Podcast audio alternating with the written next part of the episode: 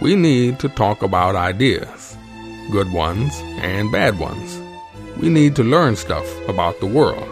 We need an honest, intelligent, thought provoking, and entertaining review of what the hell happened on this planet in the last seven days. We need to sit back and listen to the Iron Fist and the Velvet Glove. Welcome back, dear listener. This is episode 125 of the Iron Fist Velvet Glove podcast. It is the 6th of December 2017. Returning from an absence due to technical difficulties um, beyond his control, um, Scott the Velvet Glove. Welcome back, Scott. Good, thanks. How are you, Trevor? Very good. And returning. Pleased.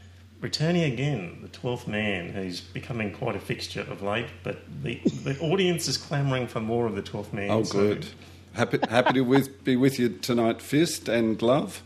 Very good. G'day, G'day, Paul. How are you? I'm very well, thanks. How are you? That's really good, thank you. Yeah. So we've got the three of us, and we've got plenty to talk about. And first cab off the rank is my little uh, project, the Secular Index, dear listener. That is starting to come along because, well, what we had in the Senate was the debate over the same-sex marriage, and we had people who were arguing whether they wanted special religious freedom amendments to the legislation. And I figure if you're arguing for special religious freedom amendments, that knocks you down a notch or two in terms of secularity. And it's, it's bringing people out of the woodwork. Like uh, Jacqui Lambie, for example, I had previously entered her as a five because I couldn't find anything about her. But she bobs up on Q&A and, um, and says that, you know, she wanted exemptions for religious reasons. Where no, you know, we'll drop it down. She's dropped down to a three. So Do you know, does she have any particular religious affiliation? It's hard to know with Jacqui which one it is. I'm sure it'd be Christian rather than Muslim, put it that way, Safe bet.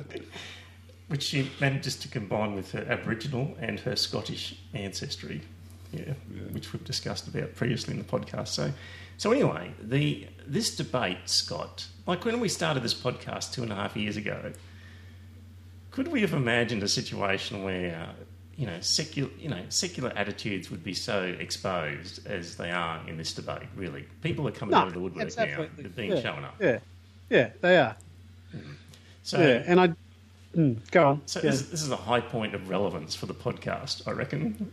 Um, the goings on in Australia, and you know the, the sort of the cake bakery discussions that we're actually having in Australia that are not just Exactly, limited to the yeah. United States. Um, so yeah, secularism is is more relevant than ever, I reckon. Anyway, so the index is coming along, dear listener, and the marriage debate is flushing people out. And I've nearly completed the Senate candidates. Got a few left, and I suspect most of them will be a five because they're ones who just haven't cropped up easily. And um, and I even I sort of downloaded it into a spreadsheet and was playing around with it. And there will be some really interesting statistics that we'll be able to draw as to correlations between their secularity and the religion that they hold, and between the Liberal National Party versus Labor. And um, it's going to be a good press release out of this, I'm sure. So. So stay tuned, dear listener. The Senate's nearly done, and we'll have the vote in the House of Reps coming up, and that will flush out a few more. And um, I think the index is going to be valuable. In fact, Scott, when I type in politicians' names now and religion or secular Yeah. on Google on the first page, our little podcast website Is is, coming right? up quite often. Wow. when you type these politicians' names and secular, the IFVG index page is coming up. Well So- done, Fist and Glove, I say. So there you go. Maybe just well done fist, because bloody glove hasn't done much at all. But Oh, Oh, hang on a minute. Oh, I take it back. Um, one thing I am noticing, Scott, is uh, you know dealing with these Senate candidates and just looking them up in the in the, in the Labor Party. These the, the number of senators who were just colourless union officials whose Wikipedia page says nothing other than a member of XYZ trade union and has been a politician, and that's Yeah. it. The, the number of just union officials in the ALP Senate ranks who have done nothing of any other significance, it's quite disturbing, really. That's not a good background for people. Are, are you not undervaluing the contribution made by our labour unions in this country? I think we need a better spread. Like, if there was just a, few, it would be okay, but there really is a lot of them Yeah. are just these colourless people who have not run businesses and uh, and have been you know closeted away in some union office somewhere for most of And their I life. think, I think you're right there because you've got a situation that you've got, what is it, 12 or 15% of the workforce are members of a trade union. But then when you look at the percentage of union members in the caucus for the ALP, it's something like 40 or 50% of them are unionists, or it could be even higher than that. I couldn't tell you, but um, it is quite high. And I do think that the ALP has to move with the times. You know, I think they're going to have to cut back the influence of the trade unions. Yeah, well, you know, the, the calibre of people they've got is of a, of a particular ilk in the in the Senate at the moment. So, a few, a few uh, interesting characters coming out in terms of their secularity. Uh, Doug Cameron came out, and Yeah, his he gave a very good speech. Uh, he brought up the uh, the links between because they, they were arguing for religious freedom, and he said, "Hang on a minute, my grandkids have got to go into a class. Have got to go and sit outside the classroom when the religious people have got control over the kids." You know, yep, so and he, he made a few other speeches. Then, when you look that uh, that make him a good, um, he he rates reasonably highly on the index now. What did I put him down at? Uh, see if I can find him here. Uh, he scores an eight at the end of the day. Yeah, so Okay. let's see what he other things he said. If my internet will let me do it, I've got a slow connection, so I'll come back to that. Other ones who came up, Pat Dodson. Um, you're familiar with Pat Dodson? he's the Aboriginal guy from Western Australia, isn't he? Yeah. Did, did you Yeah. know that he was an ordained priest? No, I had no idea. Really? Twelfth man. Oh, I didn't know until roughly last week. I think uh, his ca- his name came up in one of the things we were looking at. Yeah, but sort of left the priesthood when struggling to put it together with his Aboriginal That's right. spiritual that keyword leanings. reconcile. He Yes. couldn't reconcile his Aboriginality and uh, the, the Christian so-called faith. Yes, or in fact, I think the Catholic faith didn't like the way that he was reconciling it. And Oh, really? saying, yes. And Oh. That's sort of reading between the lines was Hmm. what happened there. So, so didn't know that about him. Uh, have you heard of That's a, very interesting. Have you thought, heard of a Jonathan uh, Dunniam from Tasmania at all? No. uh, Liberal Party, Tasmania, in the Senate. Uh, in researching him, he's described as the ideological love child of Eric Abetz. So, Wow, Good God. that would be quite a burden to carry through life, wouldn't it? apparently, used to work for him as one of his in-house assistants. And And what was his name? Jonathon Duniam, D-U-N-I-A-M. So, I haven't got him listed here as voting. uh, um, yeah, well, maybe. No, Jonathon Duniam. Yeah, he did vote yes.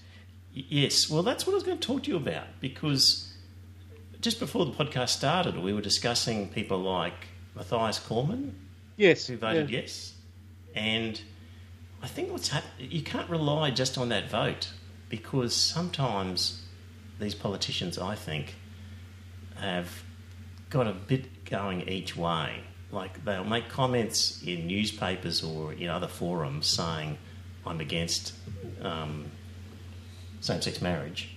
But then they voted for same sex marriage so that they've got something that they can hang their hat on depending on the audience that they're speaking to at the time.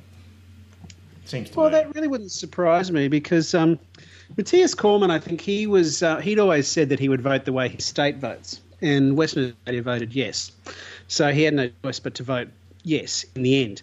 But he probably stood up and voted for the religious amendments and all that sort of stuff. Once they were all defeated, it came to a final vote. he was left with the choice of voting yes or voting no, so he probably chose to vote yes. Correct. That's how it's panned out a few times. So just because somebody Well, I mean, George yes- Brandis, George Brandis was the one that was pushing those religious amendments, Hmm.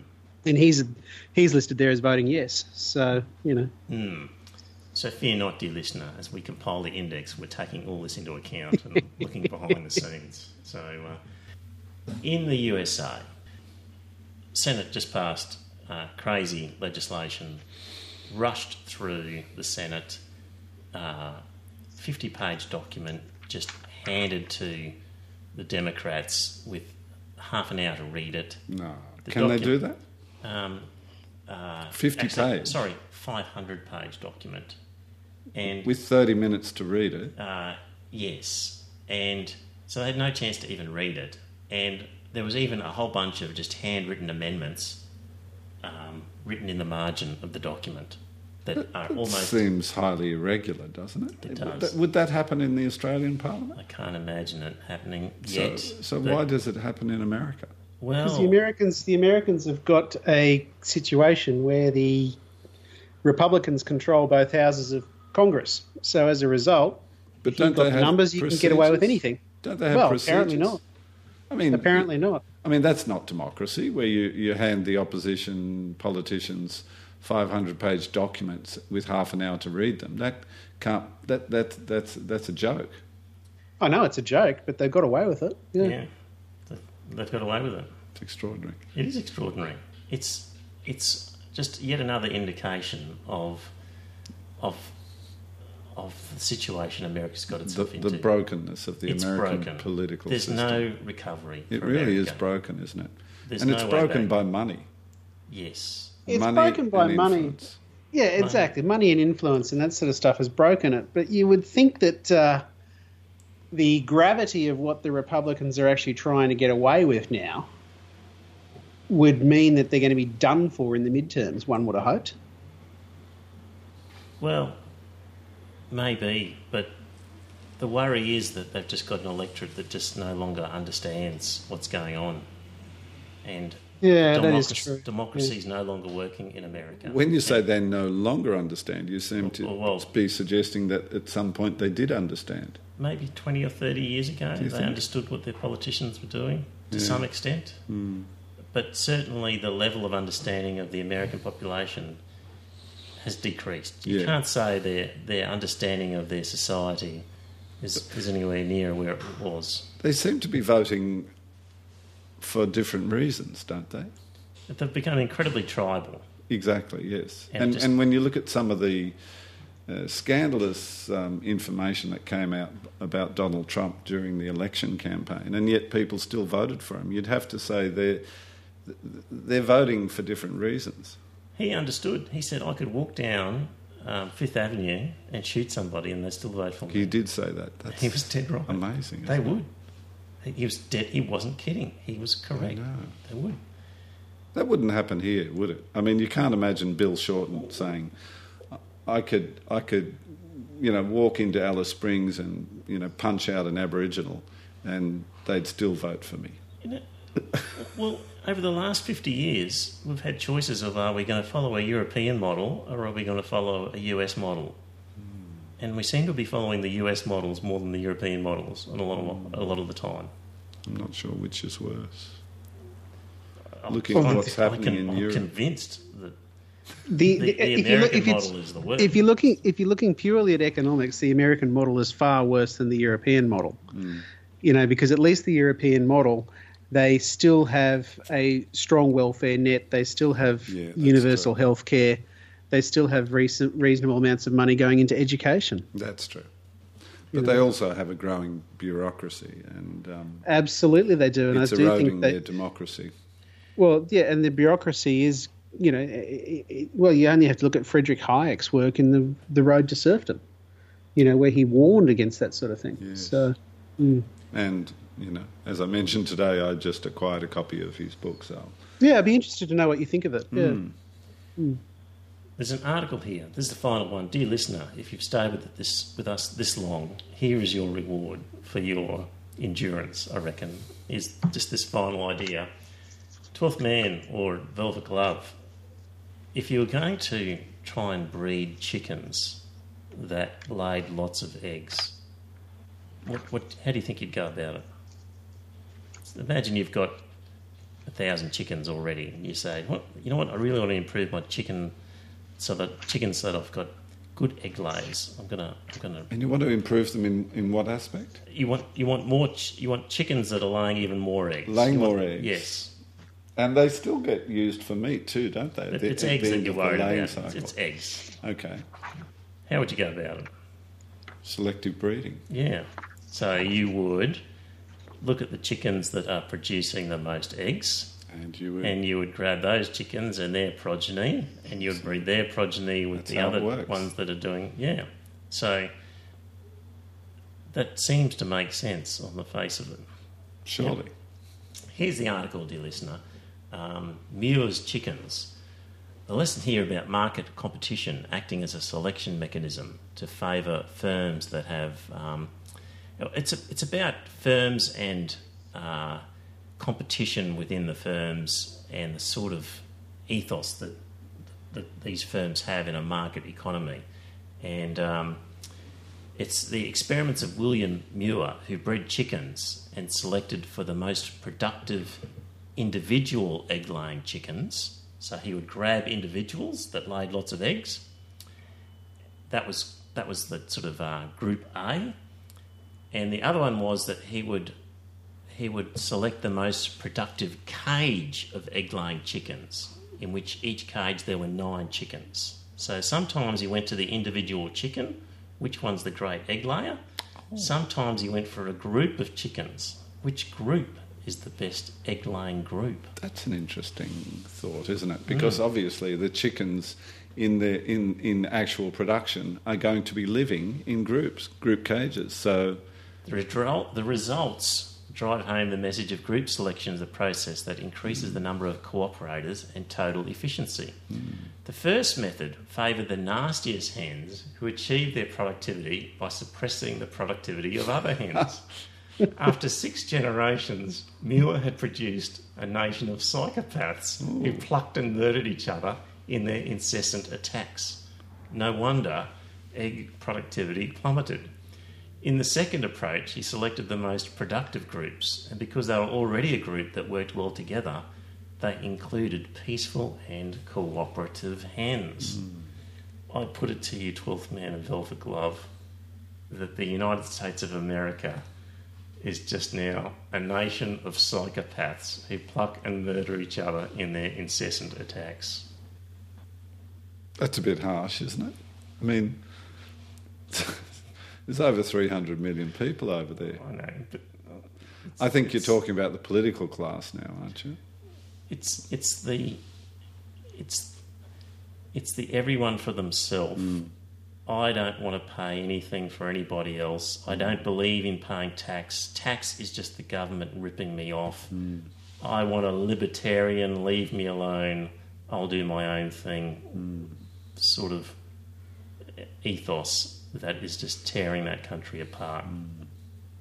I don't think that's libertarian. It sounds anarchic to me. It's going, beyond libertarian, isn't it? Well, perhaps we'll just think and dwell on that one over the next week, 12 man. But it's at the anarchic uh, sort of end of the libertarian spectrum, at least. Well, libertarians are in favour of anarchy because they don't want government control. They don't want people telling them how they should think. Well, they you're, don't you're want typecasting. No, no, no, no, no. You're typecasting libertarians. Uh, liber- the, what I read about. them. No, you're not. You, you, I'm you- describing your, no, your you- theories, just that you had you said no, no, no, no, were- no. Look, left left libertarianism um, holds that resources initially belong to everyone in some egalitarian manner.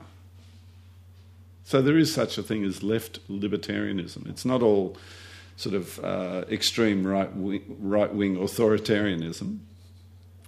No, and in fact, authoritarianism wouldn't be libertarianism. libertarian libertarian. isn't authoritative. Isn't That's right. Hmm. Authoritarianism. Author- authoritarianism. Yeah. No, I mean, I think I think you're I think you're um, typecasting it as some kind of extreme ideology, which it doesn't have to be. I'll let the dear listener dwell on that one. Yes. Mm. Anyway, I thought it was interesting. It is interesting, Mm. yeah. Um, Scott, Yes. Look, man, you guys got tattoos at all? Uh, not yet. Right. No, I'm a clan skin too. I don't have any tats. No. It's gener- we're the generation that skipped the, the tattoos. We totally skipped tattoos, I think, yeah. So Were you ever attracted to never in the least, Nor was I, I have to say. unless you were a sailor, a prisoner, or a bikie. There was no reason to have a tattoo. Or I once met a, an English chap of rather short stature, and he had some tats on his arms, and he said he got them when he was a, a young bloke uh, because it, he thought it would project an, an aura of toughness and it, it would help him avoid trouble. Did that work? I don't know. Right. So, um, anyway, of course, you know, they're everywhere now. I have this, it's a standard dad joke that I have. Dear listener, feel free to take this one on, but I say things like, um, you know, when I go down to the beach, I don't bother taking a book anymore. I, I just read the guy beside me. and the same could be said when you go to the football, because footballers are just covered in tats these days. They certainly are. They really are. And you know, I suppose if I could handle any tat, it would be it would be the tribal tattoo for maybe a tribal looking person, perhaps. But uh, so on that score, well, article here: Wests Tigers star Kevin Naiqama. He's got tattoos, and his are not the kind of tattoo that I would like. because his tattoos are verses of the Bible that he's just got plastered across his chest, and he's always getting his shirt off, even on a cold day. Uh, he gets his shirt off, and I noticed him because in the recent World Cup that's just finished, he was playing for I think Fiji, and there are various pictures of him leading the Fijians in prayer after the games, praising and thanking the Lord for their success on the field. Um, honestly, really, your interventionist God is looking down and he's favouring you on a sporting field because you have more faith, perhaps, than the guys on the other team. Is that, is that how it works? Or, You're be- better Christian. or because you have Well, I- something from the Bible tattooed on your body. Is, do, you- do you get more, that's- more credit points for that? That's the point I was going to make. I think Jesus would probably take him more seriously. Yeah, just you know, wearing it on their sleeves like that. Uh, anyway, uh, Kevin Naiqama tattooed across his chest. He's got John chapter three verse sixteen. Uh, you guys familiar with that one? No. Would you share it with That's us? Oh, that's Scott. the that's the part where uh, it is alleged that he's that uh, uh, wasn't there wasn't the actual word of Jesus was it? It was the words that said, um, "For God so loved the world, He gave His only Son, that whoever believeth in Him shall not perish but have eternal life." Scott, you are superb. That's not even Matthew. Like, which is, which is your choice book. But man, you really concentrated That's in those Bible power. lessons. That's the power of childhood indoctrination. It is. They've burned it into his It brain. came from, I don't think it came from my parents. I think it came from the school and that sort of stuff that I uh, attended. And um, Scott, you've got You an know. excellent memory for these things. The Bible verses do, yeah. and, Yeah. and politicians are your special categories. And look, if your current career doesn't work out, Scott, I, I think you're still young enough to make a career change. And um, well, become a preacher. well, you could you could join the Hillsong group. You could, I, I reckon, you'd get up there on the stage and belt out a few verses from the Bible. Yeah. Maybe have you had any singing lessons? Because that usually No, I haven't had any singing lessons or anything like that. You might And, uh, consider it. I don't. I don't think they'd like this. The uh, the better half, though, would they? They might struggle with that. Yeah. Yeah, exactly. So I'd have to get myself. I'd have to get myself a trophy wife to take along. Yeah.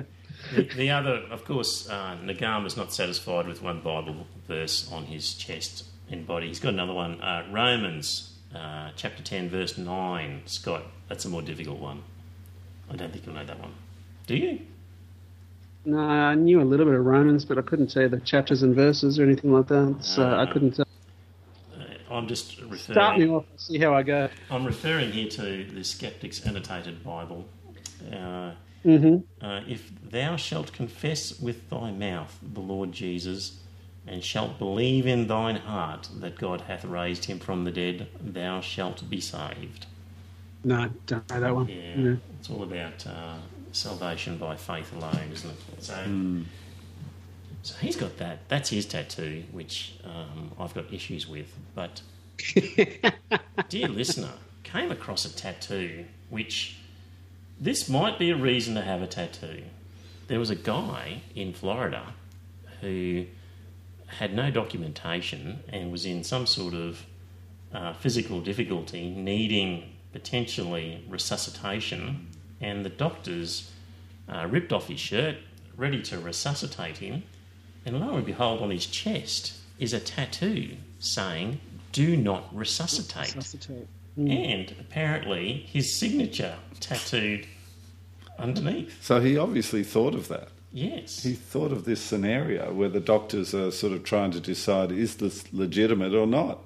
So he's had his signature tattooed on his chest underneath. Yes. It's amazing. In a situation where you don't have, because it, it turns out, dear listener, that the doctors looked at that and immediately were like, "Whoa, well, what do we do here?" Because Does it eh, have eh, any eh, legal standing? Yes, and so they quickly rang an ethicist who said, "Do the bare minimum until you can try and find out more details." Which they then got his identity, and there was a proper legal document saying "Do not resuscitate," kind of like our Advanced mm. Health Directive.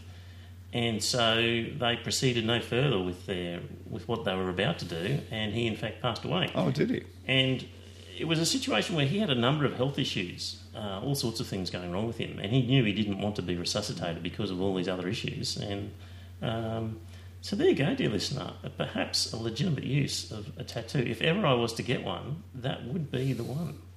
I, I don't Seems know how more I. useful than the tattoo See, of the Bible I- verse, It, doesn't it it? Well, yes. it, it is it is far more useful than the tattoo of the Bible verses. But the problem that I have with it is that you'd have to get it after you were diagnosed with something, uh, you know, because that guy had other existing problems and that sort of thing. So I can understand him not wanting to be resuscitated. However, the three of us we're all in relatively good health, so there probably would be a point to resuscitate us. So, at what point, um, Glove, would you consider having that tattooed on your chest?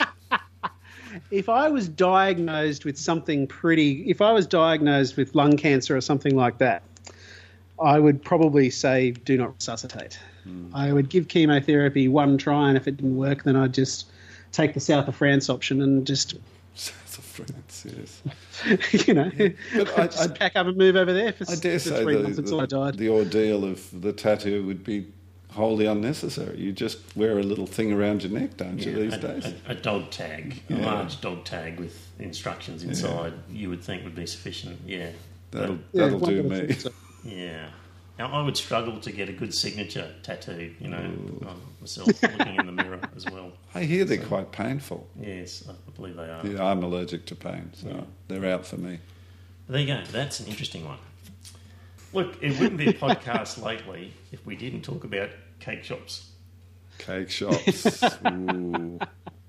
Dear listener, first of all, before we really get into the nuts and bolts of it, um, so, well, the interesting thing is that we are currently just, we've just finished in the Senate a discussion, and we're about to have in the House of Reps a discussion about exemptions to marriage equality and the religious groups wanting, or the the religious freedom advocates wanting special laws inserted into the legislation to allow private business owners to discriminate against gay couples when it comes to providing services that would be used in a A wedding, wedding. ceremony for a same sex couple. And exactly the same time, across in the Pacific, the Supreme Court is hearing the masterpiece cake shop case. In the United States. yeah. Yes, where um, they are discussing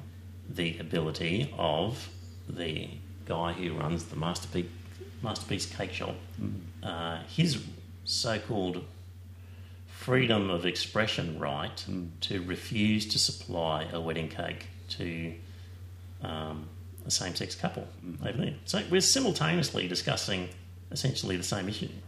Incredible, really. It is interesting. So, what is interesting is that in the US case, what we need to be aware of, dear listener, is um, a group called Alliance Defending Freedom. And what they've got over there are um, Alliance Defending Freedom, ADF, has mushroomed over the past few years into a Christian right powerhouse. Founded 24 years ago because, as its long-term, long-time president Alan Sears once put it, the homosexual agenda threatens religious freedom. So they now rival some of the, the USA's top private law firms in Supreme Court activity. They've trained thousands of lawyers, many who have gone on to government service at the federal, state, and local levels. The organisation helped shape religious freedom legislation. It provides grants to other Christian right organisations and presses school districts to adopt its model policies. So, um, uh, it's become a training ground for right wing lawyers or hard, you know, conservative religious lawyers. Um, at least, um, let me just see, scroll down a few bits here. Um,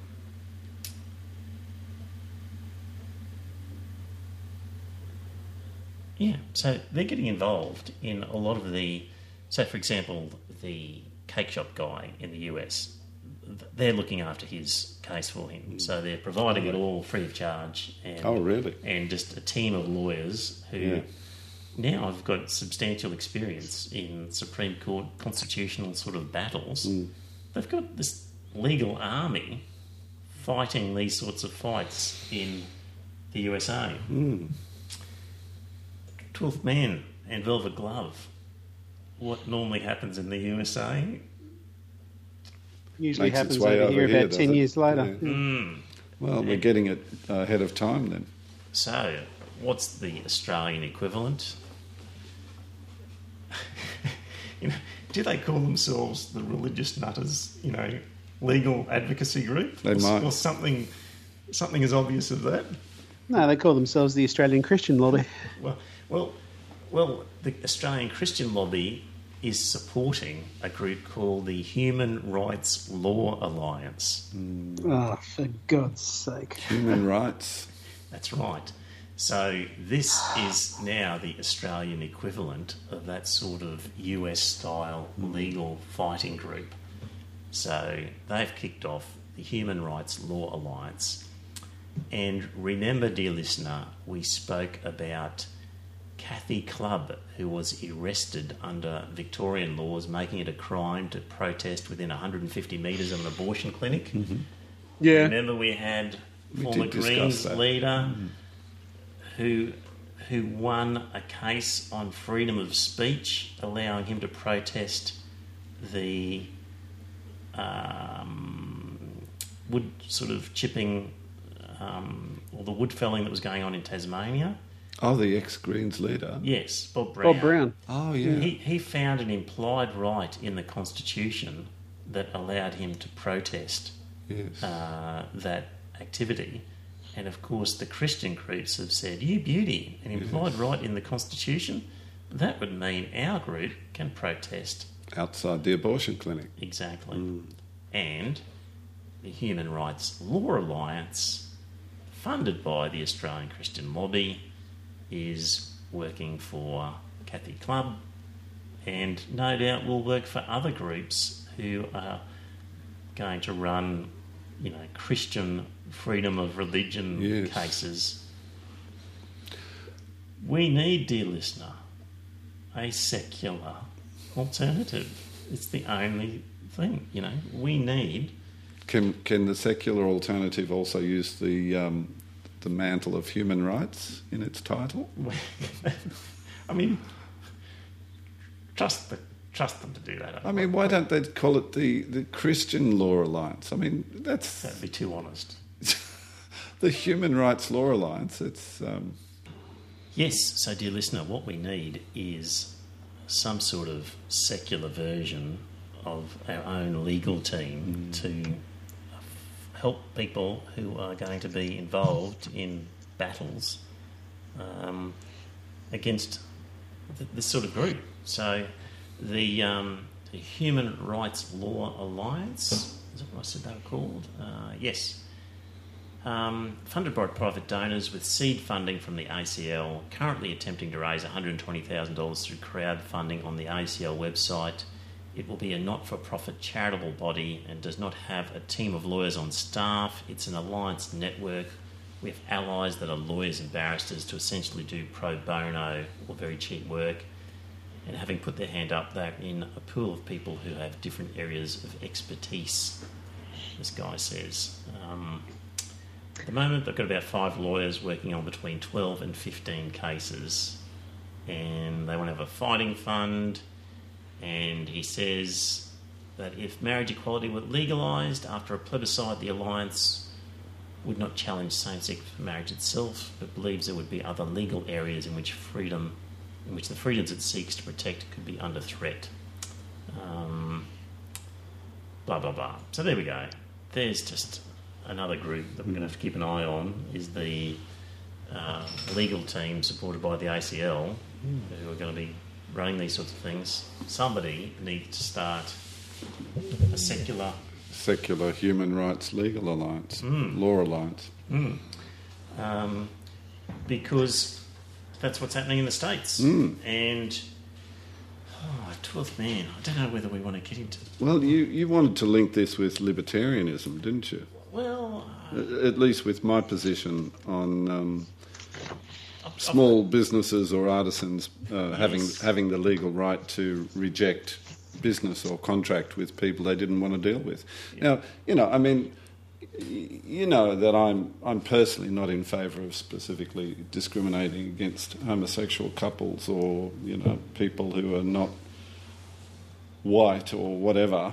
I, I, I just am in favour of freedom um, for people in business to, to deal with who they want to deal with. You, I think I made that position reasonably clear last time, didn't I? You, you did. Um, and in previous discussions, you've said, look, if it's a cake that's just an off the shelf, stock standard cake, then you are happy for the cake maker to be forced to supply it. I am happy for that. Yeah. Yep. And wh- what was your feeling on florists who were asked to provide floral Yeah, decorations? that's it. Well, it's it's a bit of a grey area, isn't it? Because the, I mean, they don't make the flowers; they just put them together in bunches. It is a, a kind of artistic work in a sense, but it's pretty, for me, pretty low down on the scale of artistic merit, if you know what I mean. So they should be forced to. I don't know. I, I mean, you know, I'm I'm in favour of, as as I've already said, freedom. You know, of people in business to, if they don't want to do business, um, why should they be compelled to do business? I mean, as as we know, But, but we've got we've got to be able to identify these people. Yeah. Because, so a florist. Should but look, in, in in reality, they might just say, "I'm sorry, but uh, you know, we, we're closed that weekend," or We'll get to that. But just let's just identify a few categories. A florist, you know, gay couple walks in and says, "We'd like to have you know, wedding floral arrangement for our wedding." Yeah. Look, I, I, I personally don't think they have much um, much ground So to stand be, on. they should be able to. They should be forced to unless unless it was you know some some very specific uh, request for some very specific Okay, arrangement. photographer? You know, if it's Wedding just bunches of flowers. wedding photographer. Wedding photographer. If if it was me as a as a wedding photographer, I, I would like to think I can choose whose wedding I want to So you think photograph. photographers should be able just to say no? I, I think everybody should be able to say No, no. but you don't think florists should be, and you don't think a standard. No, I do think florists should be able to. But You're a slippery customer with this. oh no, seriously, no. My point being, back, so you're back to the florist. No, my point being, everybody should be able to refuse service to somebody they didn't, don't want to deal with. You know, I gave you the example of the of the motorcycle mechanic some weeks back. No, no, can, can I just get through this list? Because I thought I had something worked out, and then you've just backtracked. So you've said already, standard cake off the shelf must be supplied to a gay I think couple. so. But you're now saying florists do not have to. Well, because florists. So florists do not Put have to. some Photographers do not have to. well, Correct. again, ph- uh, a uh, f- photography. is- Restaurant. a restaurant. Yeah. A chef, you know, presents a meal, Yeah. de- you know, in a certain manner, and that restaurant has a certain ambience that they create for Yeah. them. So, yes or no? I, my position is everybody should Okay. be able to refuse service Hotels? to people they don't want to deal with. Hotels? Uh, look, you know, my So- position yeah, is everybody should be able to refuse service. Bartender? Refuse service? If a mixologist? no, they're, they're just mixing a drink and serving a drink. Well, Well, there's what- some artistic expression done in that. Like you're Is there? mixing. Yes. Really? As, much as much do you as a- think? As much as a cake baker. I don't think so. I don't think mixing drinks together is very artistic, frankly. Oh, so okay. So a bartender should be forced to serve a drink because the cocktail that he mixes up to his own special recipe is not artistic. I don't think it's very high Have up you- on the scale of seen- artistic, oh, is it? Could I put it to you that some cocktails are so elaborate Mm. that perhaps there's more artistic merit to them than there is to a wedding cake? Sorry, I don't buy that. Okay, so you're saying bart bartenders Look, must. just serving drinks for goodness sake. a hairdresser Our hairdresser's very artistic. should they be forced to do somebody's I don't hair? think they should be forced to, no. But my point is, again, I don't think anybody should be forced to sell their services to people they don't want to sell them to. Yes.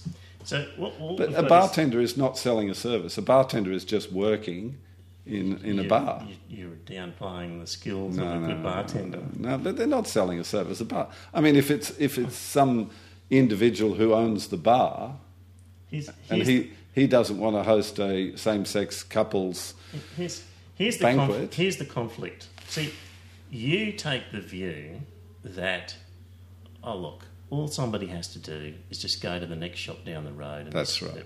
So what harm is in the done? big city, that is the case. What what harm is done? That's that's your, your is, Yeah. is basically the position you've got. They're giving up that prospect of, of earning some money for their business yes. because they don't So- particularly so- want to deal so- with someone. So the, here's the two competing rights. I can think of people I wouldn't want to do, do deal business with. Here are the two competing rights here, okay? Or the, or the two harmful situations mm. placed up against each other. On the one hand, you've got a baker or a florist or a photographer mm-hmm. being forced to do for one person what they are willing to do for thousands of other people. Mm-hmm. So that's on the one hand, somebody being forced to do something for one group that they would do for thousands of others, mm-hmm. versus a gay couple who are suffering the indignity of being denied service, being told they are not as equal or deserving as thousands of others. Mm. I- So, look, I agree. It's a, so it's you a don't see that you think it's simply go down to the next shop, you'll be fine. But that doesn't fix the the affront to the dignity of these people. Indeed. It's not like that just gets. I mean, you take your kid in with you to get some service, and the person says, No, I'm not serving you because you're black or you're gay. Get out of my fucking shop. And you, with your son, have to walk out and go down to the next shop. And and you have to explain to your children because it's not just the person who's being denied it's their family as well. And say mm. mate we're actually considered second class citizens in this world. See that other guy there? He walked in and got served but we didn't. Yes. now that's an affront to somebody's dignity. I agree. and it's not fixed just by being able to go down to the road to the black cake maker It may not be, Trevor. And And, the- and it's, a small- di- it's disgraceful behaviour. the small the small inconvenience for the baker florist or photographer who is forced to do for somebody what he would do for thousands of other people. I That's think- the I- up. Well, look, if I can, if I can get a word in here, I No, think no, it's I've- I've disgraceful behaviour. You, Okay. You're looking very passionate about this, and I, I can understand your feelings. It's disgraceful behaviour, but my my reckoning of it is that that business deserves the opprobrium of the whole community. And perhaps the business might suffer and the business might fail as a result. But I still don't feel that the government has a right or has a, has a legitimate role in mandating morality. Dear listener, help me. I've done my best. I've, I've, look, dear listener, I've got, I've actually given the argument Yes, you've tried. the Supreme Court of the United States, Master Cake Shop, Jack Phillips versus Colorado Civil Rights Commission, and it's a 50-page. It's the amicus brief um, Look. done by the Secular Coalition for America, American Atheists, and the Centre for Inquiry. Yeah. And that's essentially their argument. Is the one I've just put Well, look, if I, if I can put it to you, we, we have a, I think we pr- probably share a pretty strong antipathy to the, theocracy, right? Now, what is a theocracy? A theocracy is where the, the people in positions of political power mandate morality and mandate what they consider to be correct and proper behaviour. Now, I was under the impression we were against that kind, that kind of idea. Now, what's the difference between that and our government, so called secular government, mandating morality to the whole community and telling us It's not mandating morality, is it's ma- mandating, action. It's mandating It's, morality. it's saying, I don't care what you think of it and what, you, what your thoughts are, this is what you're going to do. So it says, I'm not trying to change your morals. Well- I'm just telling you what you're going to do if you're going to. If And, by the way, dear listener, they used my sort of social contract theory in this as well. So uh, all the things I've just said, plus it says here, and I'm just going to find a bit. Uh, I might have to edit this little section, guys, but I'm, going to, I'm determined to find it. oh, dear, dear listener, it says Masterpiece Cake Shop is a for profit business existing to generate income. And they've chosen to place themselves into the stream of commerce and to profit from their activities. Hmm. That entering the stream of commerce means you obey the rules of commerce that we supply. So I'm mm-hmm. not trying to enforce morals. It is a people. kind of morality. No, no, it's it's an action. It's in the same way I'm saying you've got to change the oil in the deep fryer every three, you know, two weeks or whatever. Uh, I'm not changing their morality. I'm just telling them what they've got to do. No, So- changing the oil in the deep fryer is, So- is a matter of public safety. It's Well, not morality. This, is a matter of public safety as well, believe it or not. I, I disagree. Well, dear listener, I've done my best. I've got nothing left. If, if, so, so um, Look, 12th I- man my- sitting on the Supreme Court of the USA, you would actually allow this um, appeal by uh, Masterpiece Hmm. Bakery. There we go. I would not agree with them. I would not approve of their position, but yes, I would defend their right to, you know, sell their cakes to the people they want to sell their cakes to. I'm sorry. It's libertarian view. So interestingly, I was at a podcast meetup last Wednesday, and there was a couple of guys there who were from the Liberal Democrats, David Mm-hmm. Leyonhjelm's group, and Oh. and they were right into well, I spoke to one guy in particular, this whole sort of libertarian sort of ideal. Yeah. So Mm. But libert- not- libertarianism is, is on a spectrum as well. You know that, don't you? They're not a on the spectrum. they're not a, a narrow uh, ideological group by any means. I'm sure there's a spectrum of, Mm. of Quite a wide spectrum, ideology. in fact. Yeah, yeah. And again, it comes down to interpretation. So, I mean, you, you have a picture of a uh, an American gentleman over there, a politician. What's his Mm-hmm. name? Well, um, Ron Paul, is it? uh, it is Ron Paul. Yes. Yeah.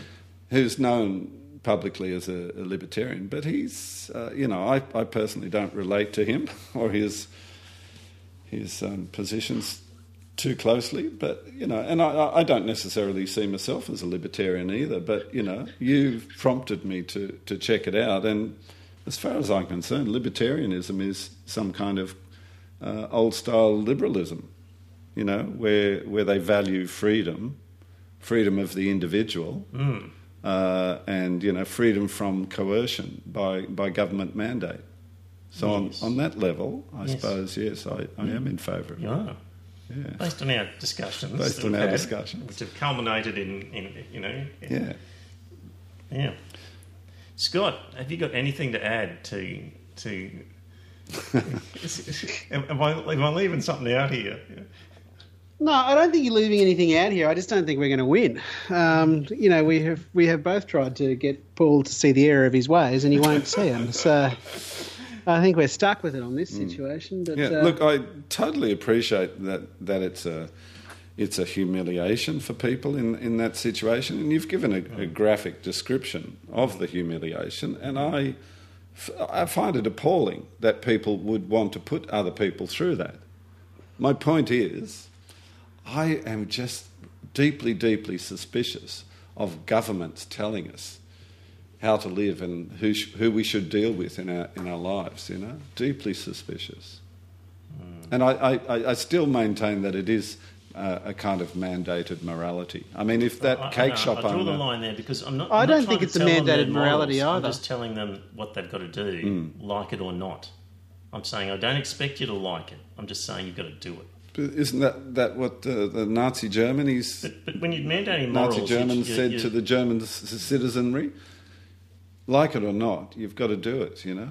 Paul, like it or not, you've got to travel at 60 kilometres an hour when you leave this house. That's for and public safety. Uh, I, look, you know, as again, So, so there are times when it's acceptable. absolutely. And, thi- and this is why I, I don't So personally weighing up- identify. so it's a weighing up of of bal- of competing rights. It, it absolutely is, and it always will be, won't yes, it? and that's why I'm saying that's why I'm trying to illustrate to you mm. that simply going down the road to the, Yeah. the blackfellas shop where you can get served Yeah. does not solve the problem. Yeah, and look, you know, I mean, if it came down to it, and, and, and the cake shop owner was, you know, legally forced to sell the cake, I personally don't think that's going to do him a lot of injury, you know. So I don't want to sound like I'm I'm taking an extreme position on that. Not not really, because you know, as you say, my- well, there's that's there's point. always a trade off. That's my point. It is such a small We're never going to have- on his part to avoid a major indignity on somebody else's part. Yeah, we're never going to have a big thing, perfect yeah. legal It's a small concession for you to travel at 60k rather Mm-hmm. than 80 for the major benefit of our society of I agree. not killing somebody on the way. I totally agree. so it's a small concession for a florist to sell a bunch of flowers the same as thousands of other flowers Yeah. have sold. Yeah, although a, a, an indignity of being refused service is not the same as the indignity of, of um, you know, lying in a coffin because somebody drove too fast. Ah, that's true. But It's- still it's on a different level. It is, but it is a, a serious matter. And being, but my point is, being asked to produce something that you would do for thousands of other people is not a, is, is, is such a minor thing in the scheme of things. I agree. To, to us, it's a very minor thing, but to the cake shop owner, it might be a big thing. Hmm. You know, who are we to judge? Well, I mean, well, we- well, for some people, they love driving fast. Like they really, really love driving fast. Like it's just a passion. Mm. Absolutely. it annoys the heck out of them. So, but we say, well, too bad. Don't care. You just can drive at sixty k on the way home. It's, throw you in it's on a different level of risk, though, isn't it? In terms of potentially killing people or potentially humiliating and um, upsetting people. Do you know, like, I would rather live in a society where people are randomly driving 20 or 30 k's above the speed limit than a society where they're regularly refusing service to people because they're black or gay and that they're having to regularly go to another shop to get service. I, I would much rather. I still, I still maintain that those businesses would suffer, uh, their businesses would suffer uh, a loss of custom when people got to know that they were discriminating against people. I, I genuinely think that we've come quite a long way in Australia in terms of our, our values. I, I, I really think most Australians would be appalled if, if a shop refused service to a person because they, of their, Most- their race or their sexuality. And I reckon those businesses would suffer. So they would suffer the consequences. Most people running a kitchen, a commercial kitchen, a restaurant, Mm-hmm. would keep the benches clean, change the oil regularly, make sure that the fridge operates at a good temperature, Mm-hmm. throw stuff when it gets old. Like most people would. Yeah. But at some point, we had to pass laws where we said, you know what? We're going to come in and inspect Mm-hmm. because there's enough of you who are doing this the wrong way that we actually can't rely on on just common sense dictating an appropriate response. We're going to send food inspectors in. We're going to inspect your kitchens. But that's and, public and safety. the market has not worked that's public because safety. so many people are getting sick from salmonella and whatever Hmm. that just relying on the market saying, "Oh, don't go and eat at Happy Joe's because you get sick," it doesn't work. The market doesn't solve this libertarian. The market will solve everything. Hmm. It doesn't, and a lot of people get injured along the way. There we go. Oh, dear listener, we'll move on. Yeah, we're not going to solve this one, I don't think. Speaking of uh, speaking of debates that may not get solved, I had a lovely dinner with um, Right Wing Tony the other night, Oh, did you? Yeah. and uh, Tony mentioned a few things. One is he's against assisted dying legislation. Is he? Were you surprised? He is against abortion law reform, and Really? he, he is also in favour of the death penalty. Wow. Like he rattled the three of them off, Wow. pretty much in the one breath. Yeah. And I said, "Oh, Tony, there's a podcast in the making there." So, Yeah. so dear listener, at some stage in the near future, um, The death Having- penalty is an interesting one, isn't it? having Can- having sort of um, do you know? Can I mention? with you, I'll, Yeah. I'll work on Tony for that. A- As you know, I work in education, and, Yes. and I have um, I have students from various uh, foreign countries. Now, uh, a few days ago, I think it was I think it was late last week actually. Late last week, the subject of um, um, capital punishment came up. Actually, it wasn't just about capital punishment. It was the subject of the Filipino president Duterte, and um, the way he has licensed his police forces to become, you know, judge, jury, and executioner on the street. And apparently, according to reports, literally thousands of Filipinos have been shot in the streets by police. And uh, this subject came up in a, in a, in a group I was w- working with. And several of my Latin American students, well, two, two guys in particular, not the females, two guys in particular, who were, you know, otherwise very amiable, lovely, friendly guys, uh, made some extraordinary statements. And they, they, they, were not joking about how yeah, it's it's absolutely necessary to clean up the streets. Just go out and kill them. Go out and execute them. And I, I was quite taken aback. I, I wasn't expecting it because, you know, we, we generally have very sort of warm and fuzzy relations and conversations. And a couple of guys were, they became suddenly very serious. Right. And they said, You don't know what it's like living in Latin America, and it's absolutely necessary to take a hard line sometimes. And I'm like, Well, and capital punishment? Yeah, yep, kill them. Just kill them. So there you go. I mean, it's sometimes surprising where these sorts of attitudes pop up, isn't it? Hmm. Hmm. Yes. So, so right wing Tony and I will be doing battle at some stage over that. Yeah, that really surprises me, actually. Hmm.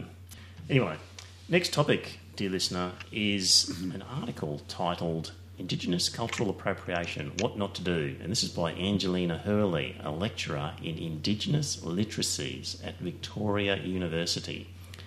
And she has a bit of a rant um, because Bob Katter apparently put a submission to Parliament to make it illegal for non Aboriginals to, non Aborigines to purport to make or supply Aboriginal uh, art. So she's referring to that, and she's having a rant at people who are, uh, are passing themselves, well, uh, creating Aboriginal artwork who aren't actually Aboriginal. So I'll quote a little bit of it here, and I think 12 Man will probably have a comment to say. Um, I'll think of something.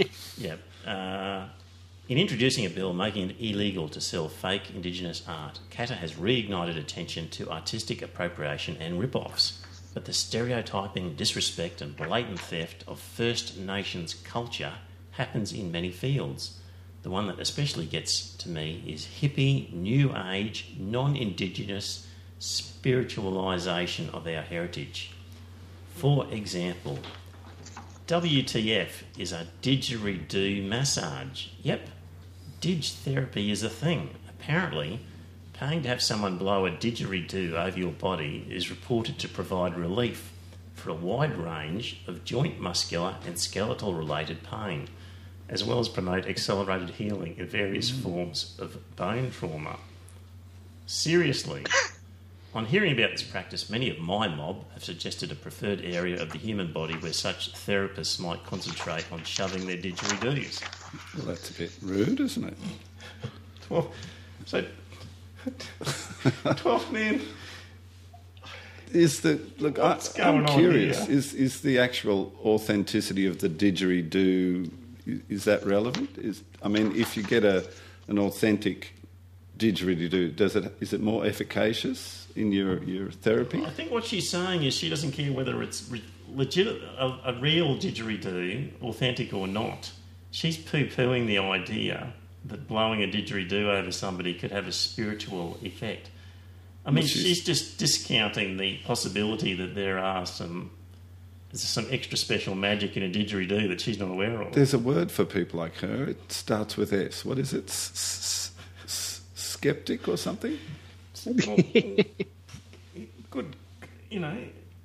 But is she also the word starting? Shouldn't word we be starting with applauding her for that? Well, is she also the word starting with C?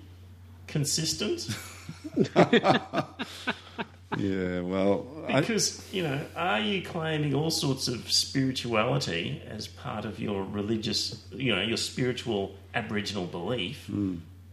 but then discounting somebody else's sort of Yeah. spiritual Yeah. possibilities that might incorporate Yeah. your artifacts? And is she proposing some sort of theory of uh, inheritability for this special spirituality, and that unless you are directly descended from indigenous people, you, you you just wouldn't have the power. You wouldn't have that sort of that innate ability to project the spirituality over the various body parts. Well, let's just see what else she says. So anyway, she doesn't like the idea that of a didgeridoo massage. You know, I'm not sure what she thinks of Dreamtime and Ooh. and serpents and all the rest of it, but didgeridoo massage not on. I'm intrigued by the title of her position. Aboriginal uh, lecturer in Indigenous literacies. Yes. What do you suppose that's about? Uh, indigenous stories. Oh, okay. Yes, but the, the word literacy has a different meaning, doesn't it? It's not about stories.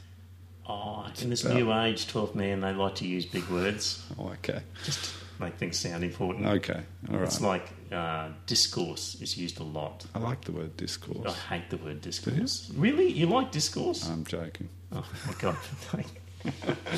Honestly, I looked at my kids when they, they had grade 12 and grade 11 English uh, assignments. And, And they had to use the word discourse. well, the questions and the, uh, you know, sort of setting out of what they had to write in their Mm. essay, the word discourse would be used endlessly in it. And often I found that the, the task sheets for the English Mm. subjects contained some of the worst English I've ever read in my life. And we lost Scott again. We Lost him again, yeah. Yeah, look, you know, I, I, I neither like nor dislike the word, frankly, but it has its place, you know, but when, when used appropriately and in the correct context.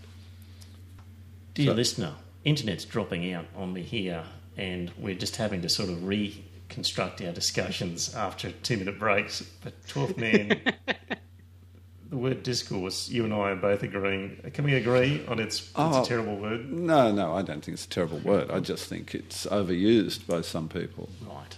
Okay. I mean, words are just words, you know. I, I like to think that each word has its place in the language.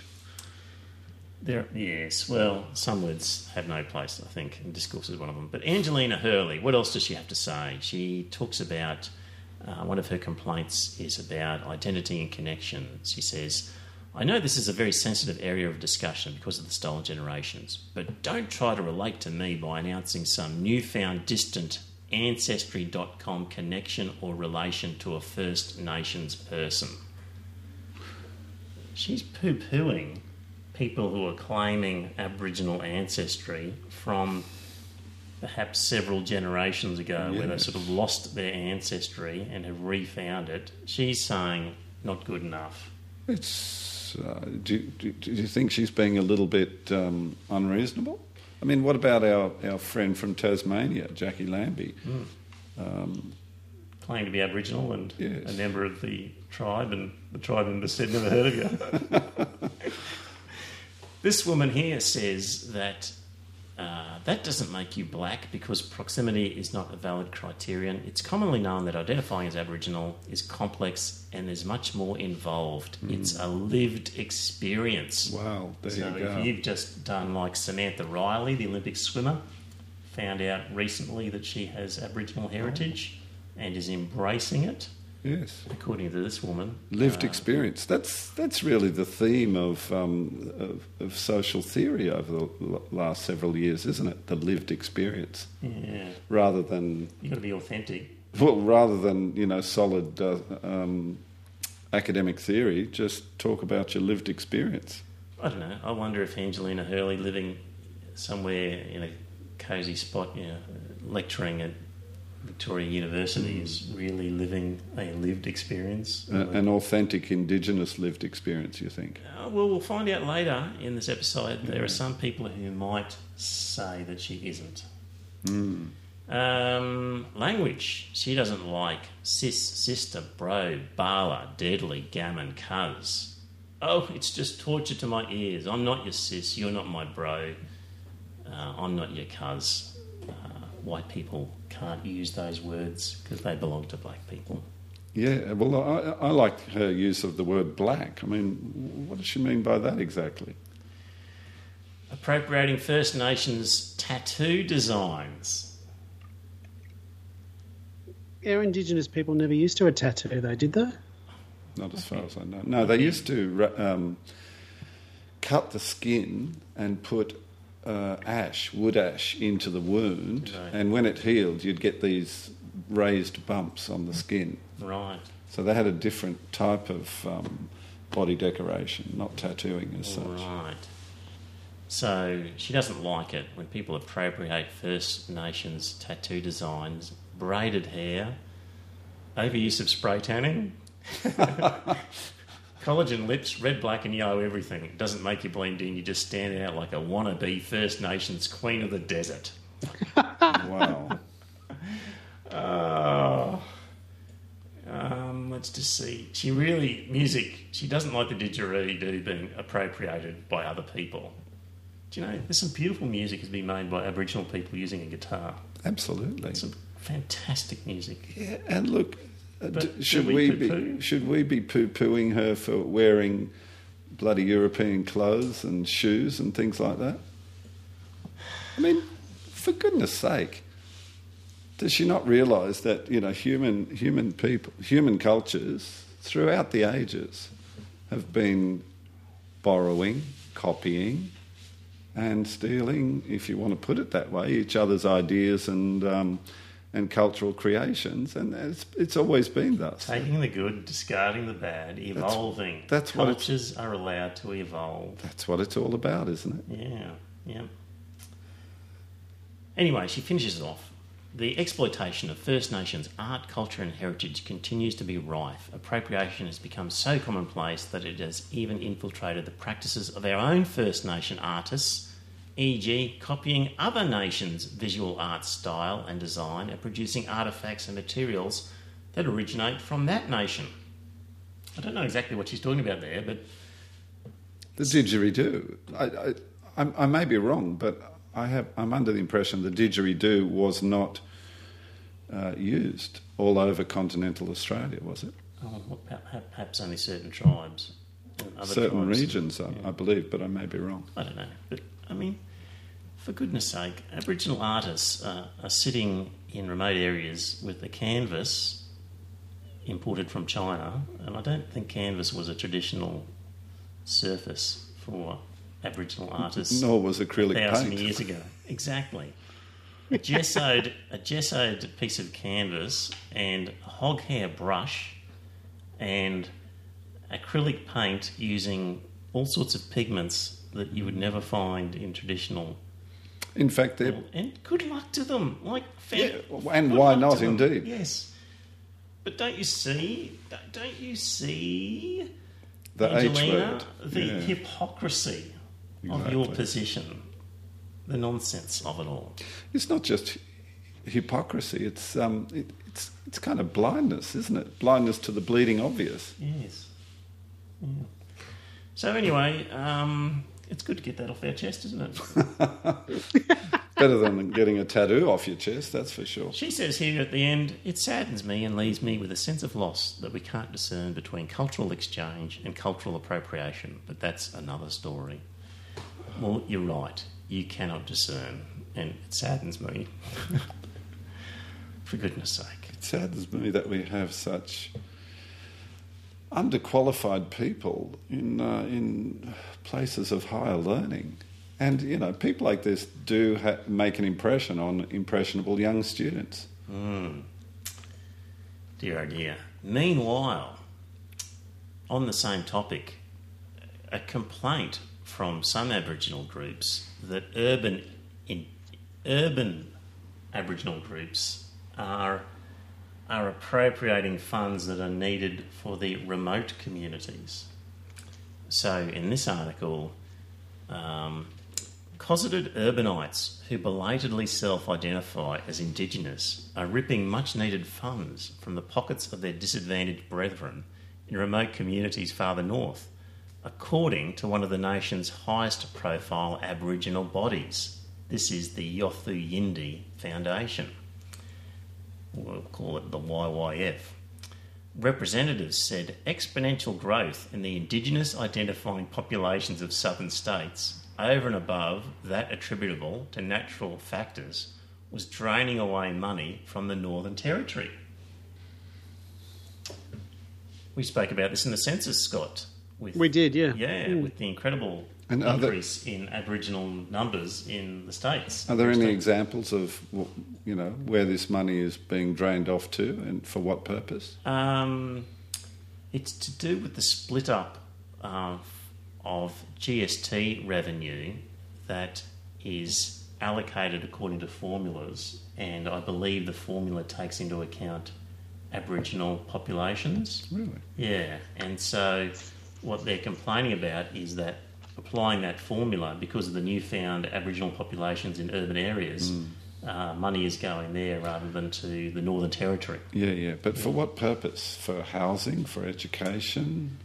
Oh, let me read a bit further and see if there's an answer to that. But um, the Yothu Yindi Foundation representatives uh, were concerned about identity fraud and called for greater efforts to distinguish degrees of need among the Aboriginal population. We believe the self identification provision in the census is encouraging people to come forward for reasons of their own. Some of those reasons might be to do with the work of genealogists. If there was an Indigenous ancestor 200 years ago, suddenly an entirely new family appears on the census data as Indigenous.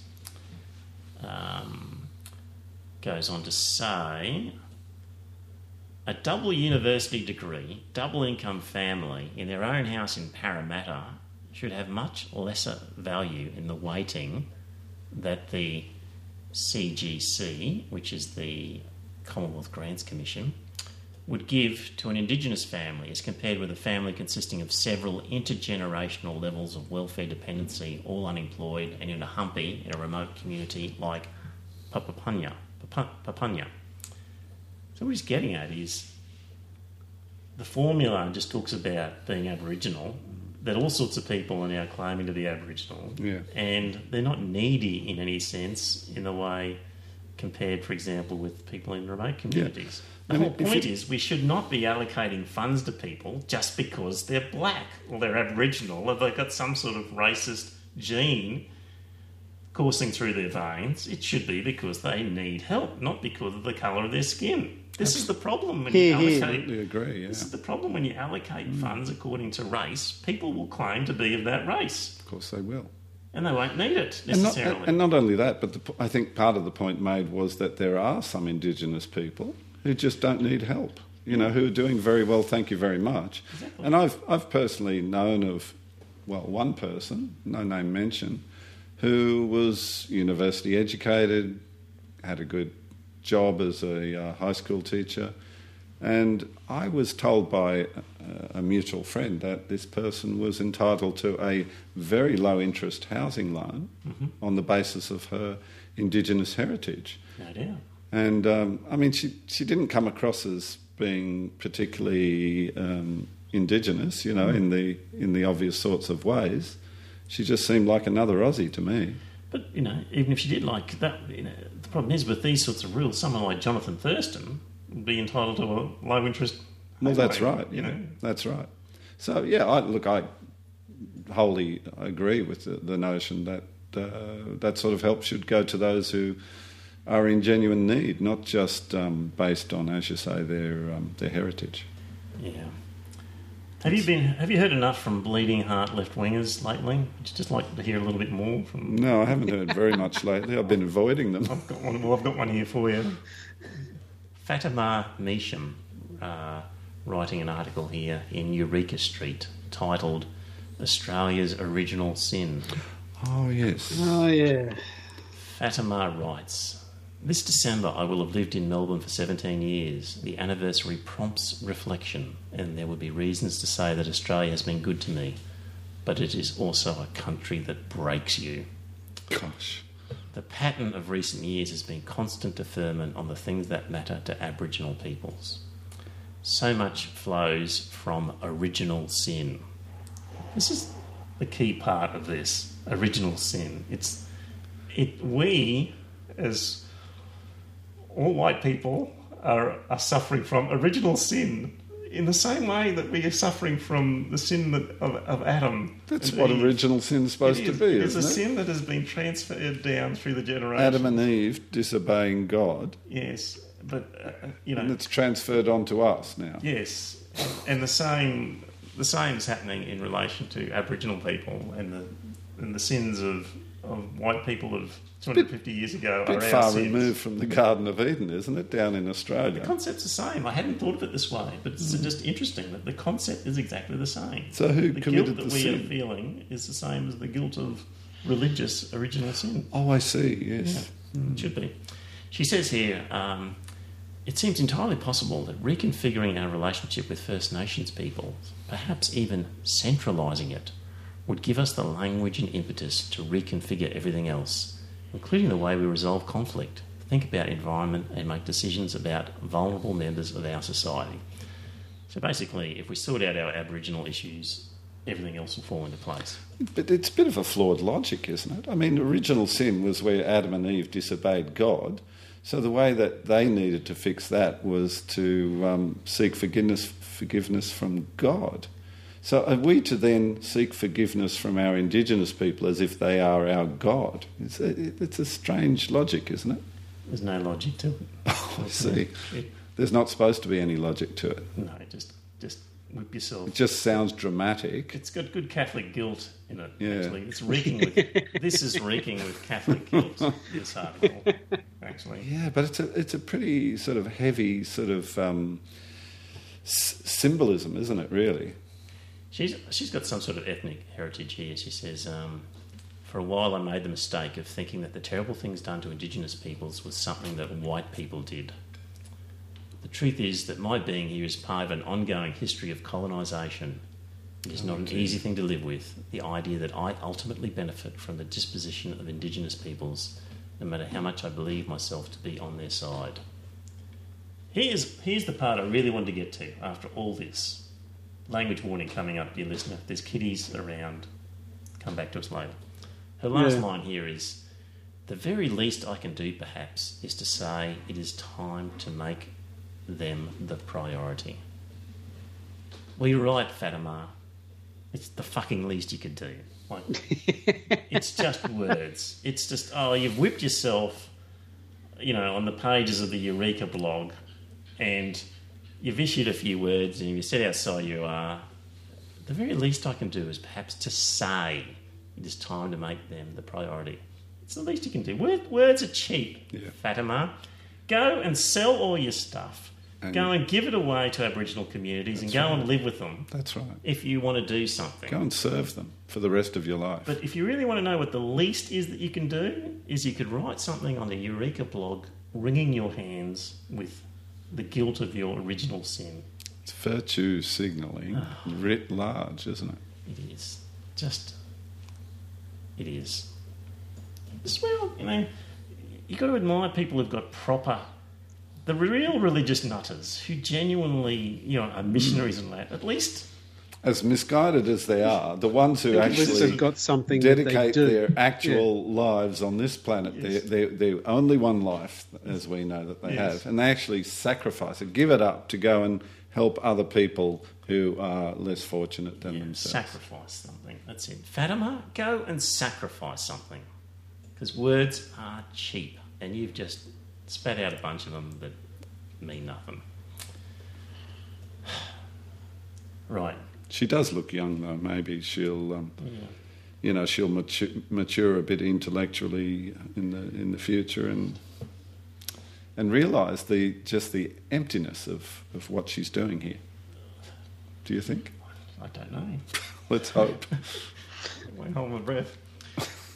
Dear listener, ah, now was this last week or the week before? We were talking about homeschooling. That was last week. It was last week, Mhm. A- and we sort of just made a quick statement saying probably most people who are homeschooling are doing it for religious reasons because they don't want their kids to be um, contaminated with, with the ideas of either the non-religious or other religions exactly. and received, dear listener, a voicemail message from uh, Deep Throat. So uh, I'll play this for you. Yo, Fist and Twelfth. This is Deep with a fact check on a comment in the last podcast about homeschooling religiosity, plus a bonus fact on homeschooling numbers in Australia. Registered homeschoolers make up 0.45% of the school population, and the best I can ascertain, if you include the unregistered, is 1.5% and possibly 2%, but this number is uncertain. I have found surveys from three different sources for the number of parents in Australia who give religious reasons for homeschooling. 2002, 20%. 2010, 17%. 2013, 10.6%. The overwhelming reason given for homeschooling was that schools were doing a shit job. As for statistics in America, when religion is given as the primary reason for homeschooling, we have from the same survey source 2007, 37%, 2016, 34%. However, in 2016, 51% of homeschooling parents did give as part of their motivation a desire to provide religious instruction. So there we have it. This is Deep Throat, over and out. Wow. Good on you, Deep Throat. Only what was it, ten percent or something? Yeah, 10%. Yeah, ten percent we're religious. Yeah, Yeah. That's surprising, isn't it? it is very surprising. Yeah, because it's it's ten percent of such a small population, so that's negligible, really, isn't it? Have you ever met or known people who homeschooled? Yes. And what do you think was their motivation? Religion. Yeah, I've I've only doubt. come across a very small number. Mm-hmm. Religion was absolutely the reason, I'm sure. Now, we mentioned uh, people living in remote areas, and we thought they might be part of this, but remote area doesn't count as homeschooling Oh, because okay. they are distance education, so they don't come into it. But I quickly Googled some stuff in response to um, Deep Throat's voicemail message, and I got a statistic from New South Wales which put religious at 8.8%. But some of the other categories, it had philosophical 25%, nil response 21, special learning needs 21%, other 21%. I reckon, okay, so we've got 8.8 religious, but philosophical and other makes up 46%. It's a bit suspicious, Call isn't it? me suspicious. But I reckon some of those are religious. Like philosophical, well, philosophically, I Philosophical don't want, I, I could don't be want my- religious. Yeah, I don't want my kids meeting, you know, heathens.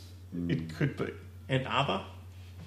So, um, and a nil response of 21. So there's a good sort of 67%, a significant number could be religious. But anyway, deep, I'm, I'm a bit surprised it isn't higher, frankly.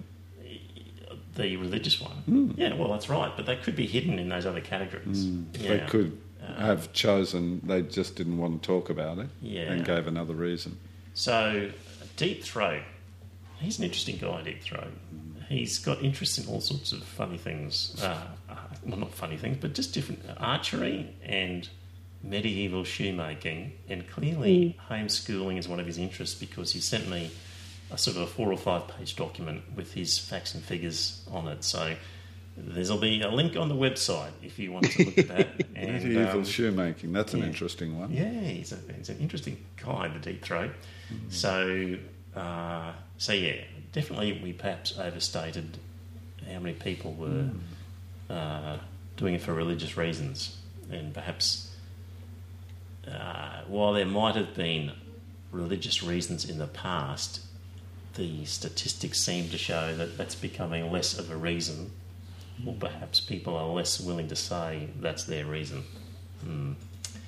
Next uh, topic, just a brief one. Um, prisoners at a Queensland jail will be allowed to drink communion wine after officials. Um, well, what did they say? They bent a statewide alcohol ban to mm. allow them to partake in communion services. What do you think, 12th man, about special dispensations for Christians in jail to have a bit of alcohol? Do you know? I think I think it's an act of cruelty because you know those those who participate, mm. they'll get one little taste. You know, you're only, you're only supposed to take a sip, and, and then they'll get a taste for it, and, and no more will be forthcoming. I think it's it's a big tease, you know, on the, on these poor prisoners because they're they're. You know, what can they do about it? Oh, I want more, you know. Yes. Oliver I Twist type that- deal. Yes. I found that ridiculous because when I grew up in the Presbyterian church, we got little shot glasses of grape juice. You know, they weren't. You didn't drink from the same cup. You were given a little shot glass of grape juice. So why the hell couldn't they just have grape juice for their communion wine? Yeah. Hmm. And there are churches that you know that have a pretty hard line on alcohol who do in fact use grape juice rather than Yeah. real wine. Yeah. Good point, But 12th man. do you know what occurred to me when I was reading that? Was you know what if some ordinary prisoner he gets there, you know, he fakes being religious to get into the communion, and he gets there, And then and, he, he's earned it, as and- far as I'm and concerned. the priest hands him the cup and he sculls it. You know, I mean, what do they do? Do they do the guards come out with their nightsticks and beat him to a pulp for drinking too much? Perhaps he's only given a little shot glass. Maybe that's why Scott was only given a little shot glass of grape juice because the priest was worried he was going to sco- scoff the whole container. oh boy, we've gone over time, haven't we, dear listener? we better stop. Let's, nobody will ever tune in again if we just keep rambling on. Oh, now listen, dear listener, uh, if you're a patron, thanks so much. You know who you are. Very appreciated. I'll read out some names uh, next week, I'm sure. But thank you for your continued support. Uh, Thank you very much. We do appreciate it. We've got a Christmas show coming up at some stage. Have you got any special requests? For Party hats. Right. Anything you'd like in particular for a Christmas show? Uh, send in your requests. Uh, and um, voicemail messages, love those. So, similar to what Deep Throat gave for us tonight, hop on the website. You can leave a voicemail message, love those. You can leave a review or a testimonial as well. There's directions on doing that. And otherwise, you could just send us a message if you want to as well. Um, good on you. Thanks for listening. We'll talk to you next week. Bye for now. Thanks very much. Bye now. See ya.